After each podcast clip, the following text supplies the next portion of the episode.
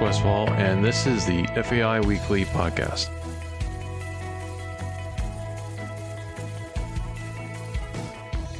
One of the digital backbones of small and middle market businesses throughout the U.S. is Oracle's NetSuite, offering finance and accounting teams a variety of tools that oversee everything from payroll to inventory. Last week, NetSuite announced a new initiative that incorporates artificial intelligence into its products, promising a similar paradigm shift for users that it delivered over a decade ago when the software made the jump to the cloud. In this episode of the podcast, my colleague Boyana Maras interviews NetSuite's Tom Kelly and Paul Farrell about the new AI initiative and how small and middle market business finance teams are adapting to this rapid technological change. Just to note, these conversations took place at NetSuite's user conference, and the first interview you will hear is from Paul Farrell, followed by Tom Kelly. Um, so my first question is, AI is a fairly broad category of technology practices, and how is NetSuite specifically planning on introducing AI into its workflow? So doing it across a, a, number of different levels, and, and we've been doing it for a number of years now. So there are products that we have out there now, like Supply Chain Control Tower, that uses machine learning to uh, calculate predictive risks. So where supply chain is going to be disruptive, and then it prescribes actions to, to solve that intelligent product recommendations, which again looks at patterns and other things and how products can be sold, learns from that, and also gives you the ability to tune it if you want to push particular areas. So we've been doing that um, uh, within our product for quite some time, and most of what we develop, we look at how we can use machine learning to provide better insights or to um, uh, provide uh, better automation.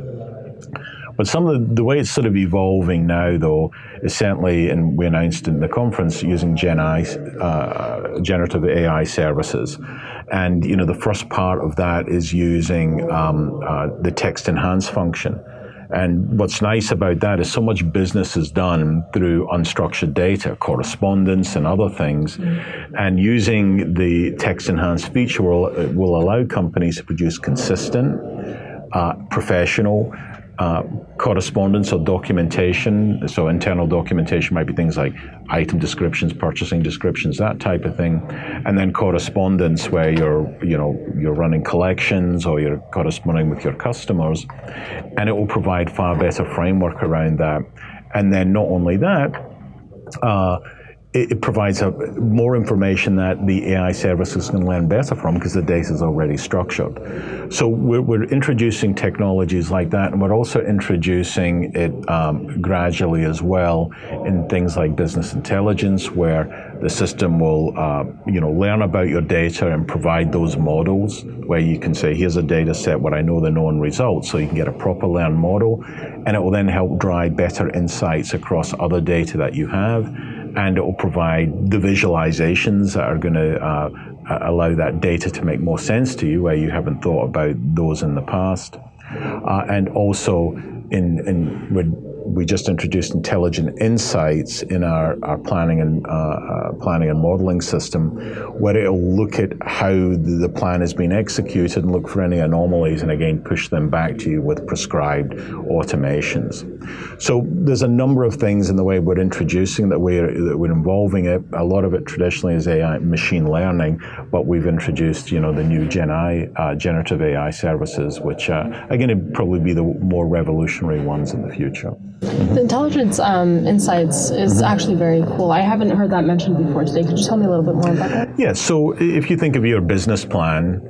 Uh, or your forecast or whatever else, you're going to go and say, um, you know, we're going to sell this much, or we're going to we're going to start this campaign, or we're going to hire people, and we're going to do all of these things. And as you start executing it, you'll monitor yourself against that plan. But intelligent insights might say there are two correlations over here. Mm-hmm. We're seeing, you know, massive, um, uh, you know, massive heat wave in this region in the spring where we were selling this particular product and and now it looks as though your um, your, your forecast is going to be completely different and so it'll it'll inform people of correlations and other things they haven't thought about and then it'll say you know what should you do to uh, what should you do to resolve that, maybe increase your forecast or reduce your forecast, and then that will drive production or sales or whatever else. So th- that intelligent insights is all through the, the, the, you know the planning engine. It's all about bringing to you that information which you haven't thought about yourself, or those correlations between things you haven't thought about, and then give you advice on how you can best rectify it. So again, I think it's one of those intelligent solutions that people will be able to pick up and use and understand straight away. Amazing. Um, how do you differentiate between simply automating a financial task using machine learning and then utilizing an AI to complete it? Yeah, so I, I think in uh, I think if we look at um, if we look at real simple examples, so we we recently released bill capture. So um, that um, that solution takes a uh, you know, scans in a, a bill using uh, optical character recognition, etc., and rules and other things to be able to take that and then create uh, an invoice. So, uh, uh, an AP invoice. So th- there's a there's an automation that uh, is fairly prescribed. And it, th- those type of tools have been around for years where it, it you know, it's clever and it automates something, but the intelligent effect is is where it comes in. It says, well, I, I, don't know where I get this field from, and you say, well, in this invoice, in this context, you get the uh, you, you, get that field from here, and it maps across to here in NetSuite, mm-hmm. and the system remembers that and learns from that. So next time that comes through, that's automated. Mm-hmm. So that that's that's really a, a very simple example, but a tangible example of where machine learning is going to ever is going to increase automation more and more, whereby traditional automation, you'd have rules and other things that someone would need to update that would automate that transaction. So machine learning is just going to, uh, as people are doing things, it's going to be increasing the amount of automation that takes place. Definitely makes mm-hmm. it easier. Um, what role do you see human oversight taking of AI in finance, and can you give any examples? Yeah, so I, I think in I think in lots of things we do, people uh, people trust uh, the results. And uh, after once they trust the results, they're more than uh, happy to just push the button and do it. And we just look at financial statements and other things. Mm-hmm. You know, you, you get the people that have the very quick close it's because they trust all the information's in there and they can go and push a button. But even even today, with what, financial, I mean, I've been in this uh, industry for almost 35 years, and finance has been automated all the way back since then. But one of the big tools that we sell a lot of is NetSuite account reconciliation. And it's still a set of tools that make sure that what the GL says is actually uh, audited back to all those source transactions. So people want to trust that it's right. Now, the, the NetSuite account reconciliation automates so much of that so people don't have to spend weeks doing it. They can do it in minutes and do that reconciliation. So again, with uh, uh, with intelligence, it's not just a case of um, uh, trusting what's there. People need to understand how it's made the decision, and they need to be able to influence that. And we talked about that yesterday and today mm-hmm. with uh, uh, with uh, certainly in the Gen AI services, how how people can trust the results, understand the results, and influence those results as well. So it's vital for any intelligence that people are going to uh, that people do that. And then as as certain areas get um, uh, get rolled out or, people under, uh, trust those results, they're more likely to trust the next iteration of what machine learning does. But like uh, you know, account reconciliation and and auditing uh, uh, numbers, people still need tools that will be able to do that. They're just going to want to put it in a black box and say, yeah, it's come out with X, Y, and Z, because then they're, they're far less likely to trust it. But when they see that, that known result and they understand it and they understand it's got there, then I think people will. Mm-hmm. Agreed.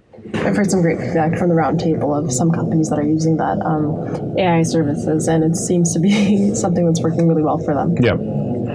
Um, given that AI promises greater productivity and efficiency in finance, mm-hmm. why aren't SMBs seeing the resulting decrease in cost? Well, I think there's I think there's two things, and um, I'm a sort of old-fashioned supply chain guy from years ago, and um, lean manufacturing or the Toyota production system mm-hmm. is is is all about the focus of where you add value and trying to automate and decrease any anything that adds no value. And and the Toyota production system originally in lean manufacturing was uh, a lot of it hadn't much to do with technology at all. It was all about, you know, if you move this machine closer to that one, then you're going to reduce the time that inventory sits around doing nothing by, you know, by 10%. So the, the reason I say that is because uh, it's not just a technology thing. People need to really understand where the valueless processes are and you know focus on automating them. And, and, they say that costs are still going up and, and they are but there's a lot of stuff that's automated now that people just take for granted. Mm-hmm. you know that that wasn't 30 years ago or 20 years ago or 10 years ago. I mean you just think of the diagnostic analytics drilling down and around to try and uh, find out issues how much easier and how much smoother that is getting information out manipulating it how much easier it is but at the same time of adding technology, you've got to focus on on making sure that you're adding value the entire time. You just look at airlines. And when that plane's sitting down and uh, people are getting off the plane and it's not in the air, it's not making money. It's all about keeping uh, keeping every single minute you do is value add. Now most companies aren't there, but uh, again, I think it needs to go hand in hand. Okay. Last question: um, How do you overcome the questions regarding the security of AI?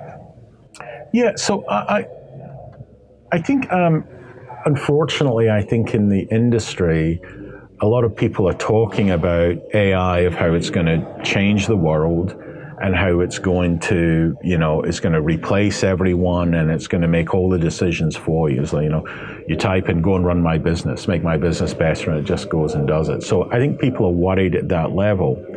But the reality of it is, is a lot of AI is going to be very simple. And, and, and the example I always give is, you know, second form authentication on your cell phone. When you it, it asks you for the code, it text messages you the code, but when you're in the phone, the phone goes to text message and it brings that code through.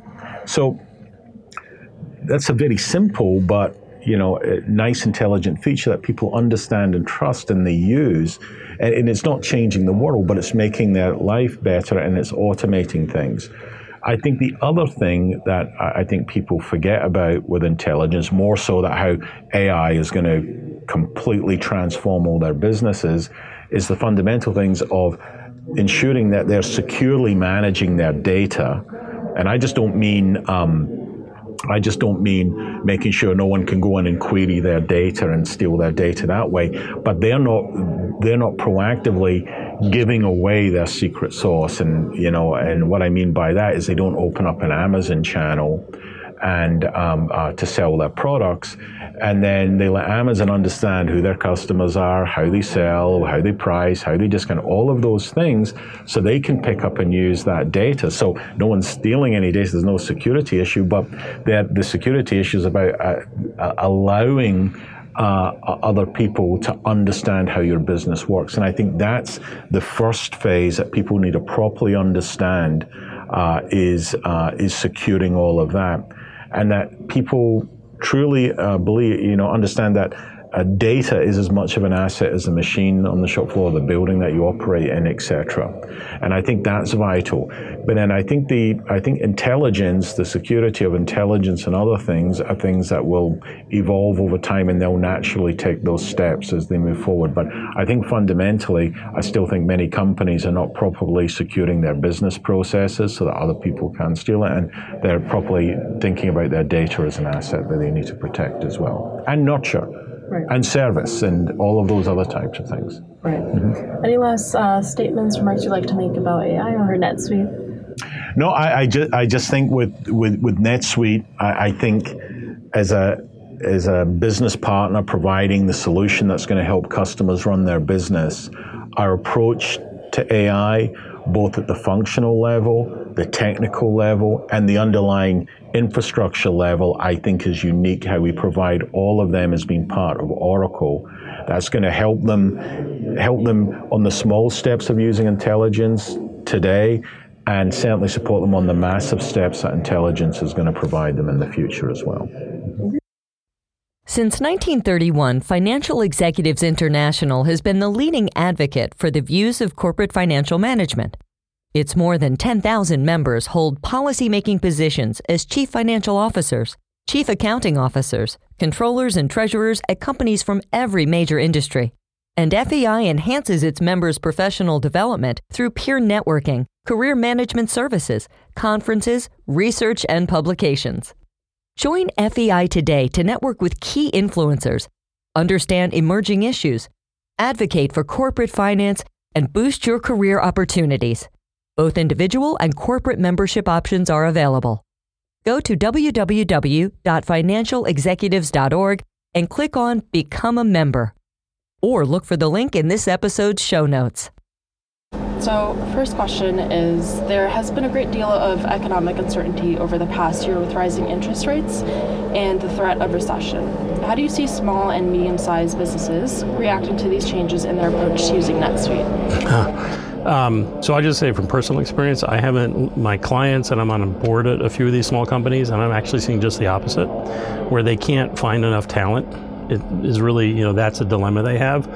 Secondarily, one of the uh, companies I'm on the board with just implemented NetSuite. And anytime you implement a new system, right, there's kind of this, oh, you know, this is horrible, it's the worst thing in the world. Well, that took 30 days the next 30 days was, oh my God, this thing is great, to now they're like, this is amazing, we're doing all this extra work. So, what I see with our clients is um, even the new ones who are like, why should I do this? And the ones that have been on it forever, they're actually starting to buy more. Like our numbers are starting to show that and play that out. So, I mean, yes, that is a possibility. Um, but what I'm personally experiencing is, is somewhat of the opposite. Now, if that does happen, because I've unfortunately been in those situations, you can make cuts and you can technically do more with the system. So the other thing that I think organizations have going for them is they probably can be you know, I, you know, I, I, mean, it is kind of reactive, but you know, proactive in a sense because as they make some of the cuts, they can realize that they can maybe change a role, have somebody do a little bit more, and still be able to quote unquote run the business, but do it with less heads. So it's really interesting.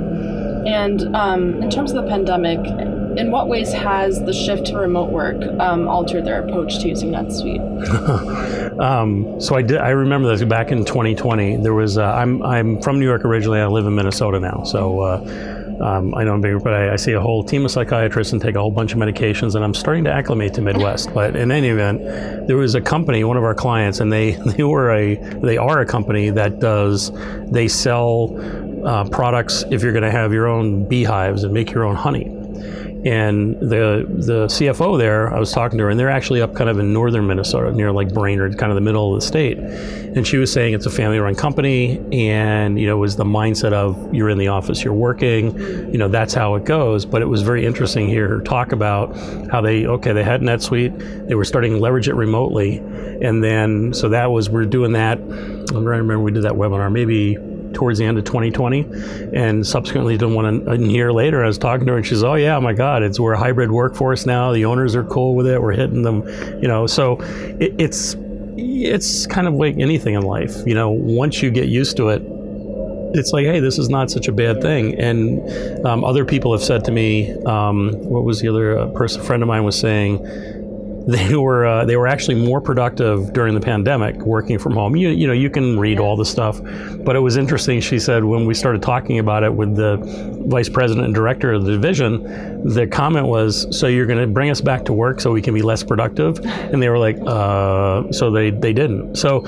you know you can find stories both ways. I think it's important to have face to face, and and you know that's important, but.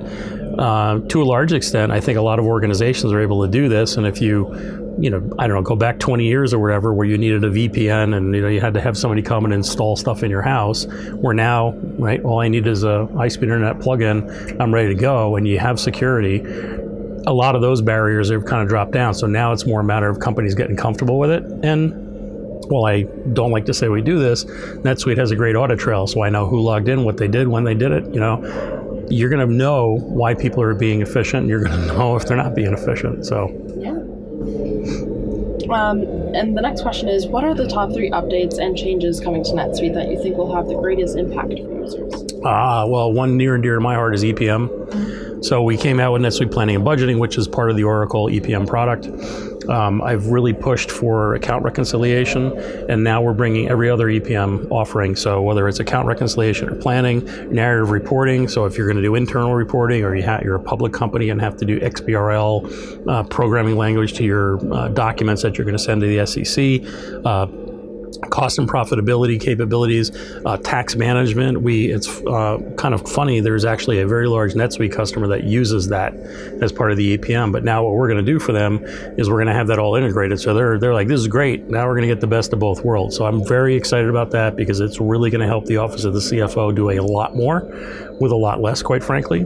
Um, so that's number one. Um, there was something else that was been talked about here. I'm trying to remember what it is. It's, it's like a something you know what that is, Dallas? A AI is that what they're calling it? AI. Oh, AI. Yes, yeah. AI. I'm kidding. So, um, but the I mean the AI. You know. The AI, I sound like President Bush, the Google.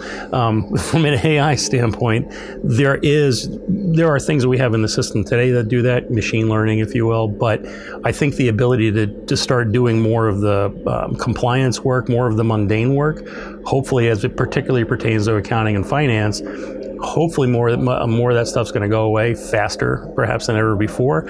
And that can kind of go into um, you know the big thing in accounting is closing the books you know and I do a presentation and I, the average if, if I'm right with my numbers 3.4 billion times a year the books are being closed on the face of this earth. And frankly there's been not really marked improvement about how you handle that process. So AI I think will really help you know expedite that to a large degree.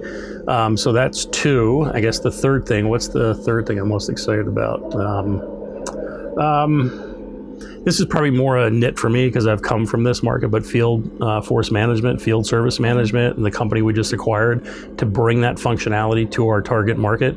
I many clients I've been at are like, why don't you have this? And we have good partners, but we we acquired one now, and I think Evan talked about it. So I think that you know, those three things are probably the things I'm most excited about. Um, and then, of course, you know, U2 is going to be performing at the SuiteWorld concert tonight, so I'm really excited for that. You're going to go to that and see U2? Yeah. Unfortunately, no. I have to catch a red eye. Oh, wow! But Dallas, you're going to go see you. Is it U2 or?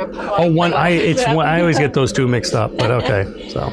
But yeah, no. super quickly on the topic of AI, I was in the planning and budgeting um, roundtable earlier, and I heard really great feedback about um, some NetSuite users, but they were mentioning how they'd like to have more insight into how the AI works. Is that something you anticipate being part of NetSuite in the future, or something that you think will just have to come out more through research? When you say how, what do you mean by how it works? What do you mean specifically? Um, I believe they were talking about for how sometimes when they work with carriers, there's a lot of more manual data that they have to input, but sometimes um, the forecasting works really great with some more mundane tasks that is kind of periodical. Mm-hmm. Um, and they were just talking about how they would like to know what data exactly that the AI is using to forecast. Well, I mean, I think you're talking about Insights, which is the mm-hmm. new module we're releasing with planning and budgeting. Um, what it's doing is it's it's looking at the NetSuite database, right? So what's in NetSuite? The good thing about that is I think Evan did articulate in his uh, keynote is that the data is normalized, so it you know you can compare it. It's going to make sense as opposed you know when you bring data in from all different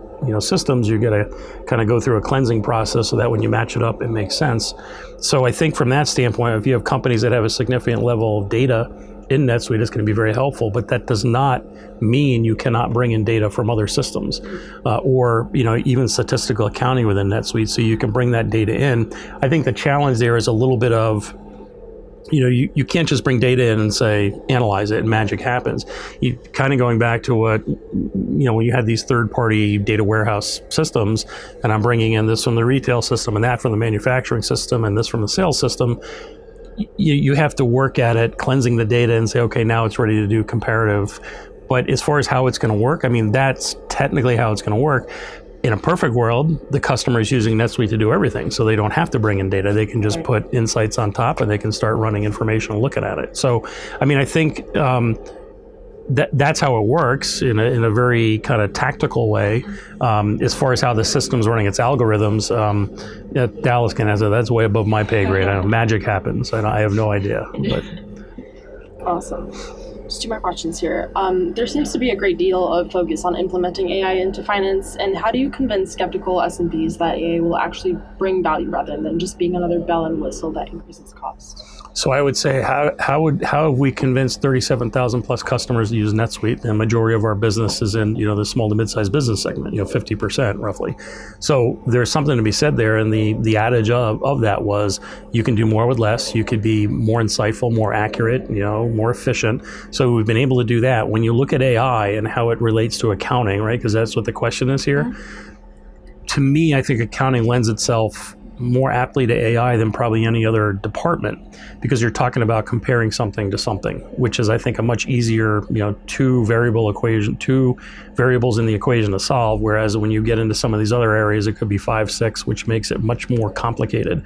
It's not to say it can't do that, right? Because as I, one of the things I heard about AI is they were talking about some code that was written and they wrote it and they thought it was good and then they sent it into it was a chat gpt or whatever and it kept making the code better and better and better and better. So you know it, it can do probably some great things but at, at the point of accounting the mundane tasks i, I personally having been an accountant for many years uh, they're necessary but they are to some degree can be mind numbing and it's not to say that there's some people that that's what they enjoy and, and great but i would rather accountants do more to the business, right? Help it grow, whatever. I always go back to uh, Warren Buffett. He, I mean, he quoted this. It goes way before him, but accounting is a language of business. And when I present to some of the pe- people that are in accounting, oh, we're bean counters. You know, no. I said you. You know, think about the interpreter at the UN. That person has to interpret whatever three different languages. The accountant should be the same thing in a business. Who better to interpret the language of business than the accountant to tell people hey, here's what's going on, here's why it's going on, here's what you should do. And you're not going to allow them to really flex that muscle unless you can take away, I'm tying this, I'm agreeing this, I'm balancing, you know. Yeah. So AI, I think, lends itself to really expediting that aspect as well.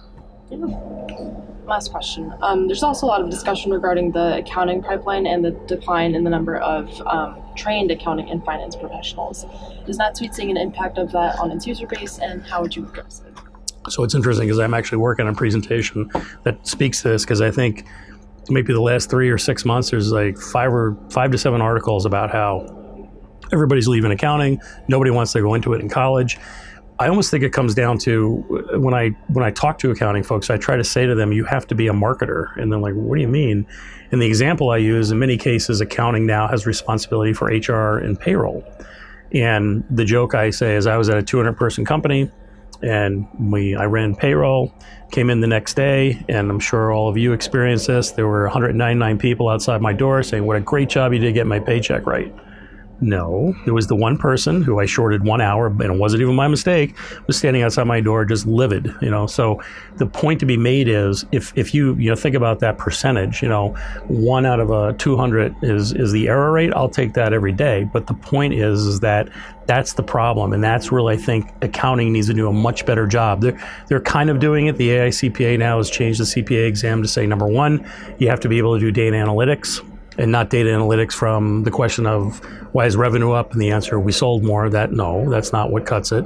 And secondarily they want you to have an appreciation for technology because i think accountants really need to embrace technology ai or anything for that matter because when you look at what can be accomplished with that and then the position of strength you're in from that i think is very profound. But i don't think you know universities colleges i don't think companies do a very good job. Now what's going to happen if I can put on my, you know, look into the future hat, I would tell people that are intelligent enough and you can make sure they're, you're going to go into situations where you're not dealing with the mundane, um, that you're going to command a premium in the market because I believe there's something called supply and demand. so we're starting, you know, and if accounting is a language of business, who is going to do that in their absence? Nobody. So you have to have this acumen, you have to have this ability. So I think it's happening, but I almost wonder if it's a matter of, hey, you know, we need to do a better job positioning it. You know, I many years ago, now they're starting it now, but the Army, you know, the Army, it's not just a job, it's an adventure, you know, and their recruitment went up. So I think accounting, the AICPA, uh, and whomever else is in there could probably do a little bit of a better job in terms of why would you want to be an accountant? Well, let me tell you why You know, not because you're going to tick and tie an audit, uh, you know, nth degree out of something. No, you're going to add value, interpret what's going on in the business, come up with KPIs. You're going to, you know, you're going to be part of turning the close into a non-event. I mean, why why would you want to work if it was the other way? We're going to balance accounts and audit everything and be like, I don't want to do that. I want to be, you know, I want to be adding value to the company, driving it, making efficiencies, leaving a legacy. That that's what I think the accounting profession needs to do right now. So, yeah. Any final remarks you'd like to make or statements you'd like to leave us with? Have I said enough? Or, I say so. I'm from New York originally, so I can talk fast. So I went to school down south, and I'll never forget being in the admissions office. I don't know what I was there for, and the woman across the table from me said, "She said, boy, will you just slow down? Because I don't have an idea of a word you're saying." So anyway, I'm trying to, uh, you know, but um, any, you know I've been an accountant for many years. I, I, morphed into, I became a CFO, CIO because I looked at technology as an enabler. I had had a conversation with somebody, I think it was 20 years ago, and I told him, I said, you know, I said, technology is an enabler, isn't it? And he's like, yeah, it is. And I said, well, then why in the heck do you keep me from getting anything done? It was like they weren't really allow you to use it, and you had the um, like Nick Burns, you've ever seen this Jimmy Fallon character? Nick Burns, the company computer guy on Saturday Night Live, and the and the song goes, first he's going to fix your computer, and then he's going to make fun of you, you know, blah blah. And I ran into that person all over the place where I went, and it quickly came to light when I was looking at the cloud. I didn't have to have this person who could scare the daylights out of me about the code and the. I had actually companies that had applications that if I could use them, baked into those things were security and compliance and all that stuff. I'm like, why am I not just doing this? And so now, hence the C- CPA exam, I really think accountants need to look at themselves as, yeah, you know, we do the language of business, but we are also, you know, we're at the cutting edge of technology. We're going to adopt the right things and for the company to get our job done. I think that those two things, in my estimation, that makes a career in accounting extremely compelling.